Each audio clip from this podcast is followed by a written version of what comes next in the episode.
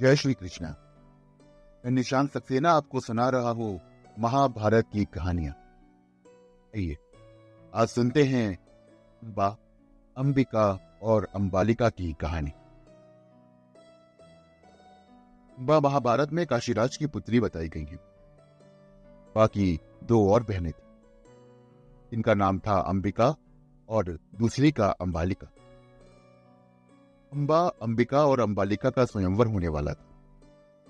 उनके स्वयंवर में जाकर अकेले ही भीष्म ने वहाँ आए समस्त राजाओं को परास्त कर दिया और तीनों कन्याओं का हरण करके हस्तिनापुर ले आए। जहाँ उन्होंने तीनों बहनों को सत्यवती के सामने प्रस्तुत किया ताकि उनका विवाह हस्तिनापुर के राजा और सत्यवती के पुत्र विचित्र वीर के साथ संपन्न हो जाए। अंबिका और अंबालिका विचित्र वीर्य की पत्नियाँ बनी। लेकिन विचित्र वीर्य की अकाल मृत्यु के कारण वे दोनों निह संतान रह गई। भीष्म पितामह ने पहले ही ब्रह्मचर्य व्रत की शपथ ले रखी थी और अब दोनों पुत्रों चित्रांगत और विचित्र वीर की अकाल मृत्यु के कारण गुरु वंश का वंश खतरे में था। ऐसे में सत्यवती ने अपने सबसे बड़े पुत्र वेद व्यास को याद किया और नियोग की विधि से अंबिका और अंबालिका का गर्भधान करवाया। जब वेद व्यास अंबिका को संभोग कर रहे थे तो इसने लज्जा के कारण अपने नेत्र बंद कर लिए। इसी के कारण उसका पुत्र धृतराष्ट्र अंधे पैदा हुए। पुत्र के जन्म के बाद अंबिका ऋतुमती तो दोबारा सत्यवती ने वेद व्यास को अंबिका के पास भेजा कि वो फिर से एक स्वस्थ पुत्र उत्पन्न करें। इस बार अंबिका ने अपनी दासी को अपने रूप में सजाकर ने शयन ग्रह में भेजा तो वेद व्यास ने उसके साथ मिलन किया। और इस कारण से विदुर का जन्म हुआ, जो धृतराष्ट्र और पांडु के भाई कहलाए। सत्यवती ने अंबालिका को निर्देश दिया कि वो अंबिका की तरह अपनी आँखें बंद ना करे। जब वेद व्यास अंबालिका के सम्मुख प्रस्तुत हुए तो अंबालिका लज्जा के कारण पीली पड़ गई और इसी कारण उसकी कोख से पांडु का जन्म हुआ। वो जन्म से ही पीलिया के रोग से ग्रस्त। जब अंबा ने बताया तो कि उसने राजा शाल्व को मन ही मन पति मान लिया है तो विचित्र वीर ने उससे विवाह करने से इनकार कर दिया। भीष्म पितामह ने उसे राजा शाल्व के पास भेज दिया।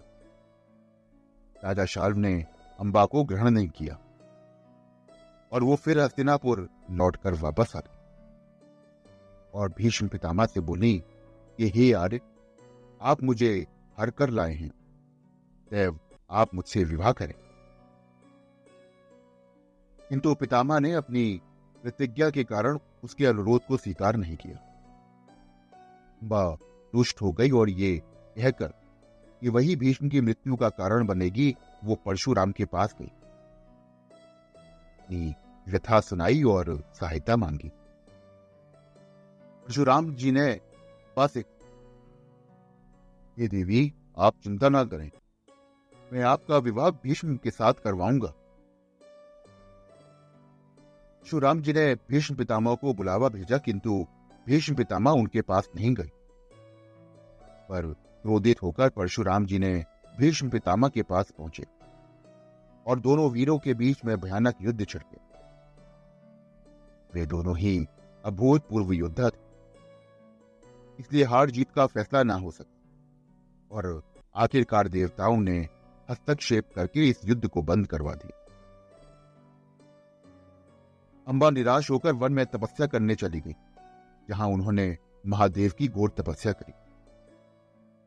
महादेव उनकी तपस्या से प्रसन्न हुए और उनके समक्ष कट होकर ये वर दिया कि अगले जन्म में वो भीष्म की मृत्यु का कारण बनेंगी। ये वर पाकर अंबा ने आत्मदाह कर लिया और अगले जन्म में राजा द्रुपद के घर में शिखंडी के रूप में जन्म लिया। शिखंडी कुरुक्षेत्र के युद्ध में भीष्म पितामह की मृत्यु का कारण बने। क्योंकि कृष्ण जी ने उस दिन शिखंडी को अर्जुन का सारथी बनाया। और क्योंकि भीष्म को शिखंडी के पूर्व जन्म का ज्ञान था, अतएव उन्होंने एक महिला के विरुद्ध शस्त्र उठाने से इनकार कर दिया।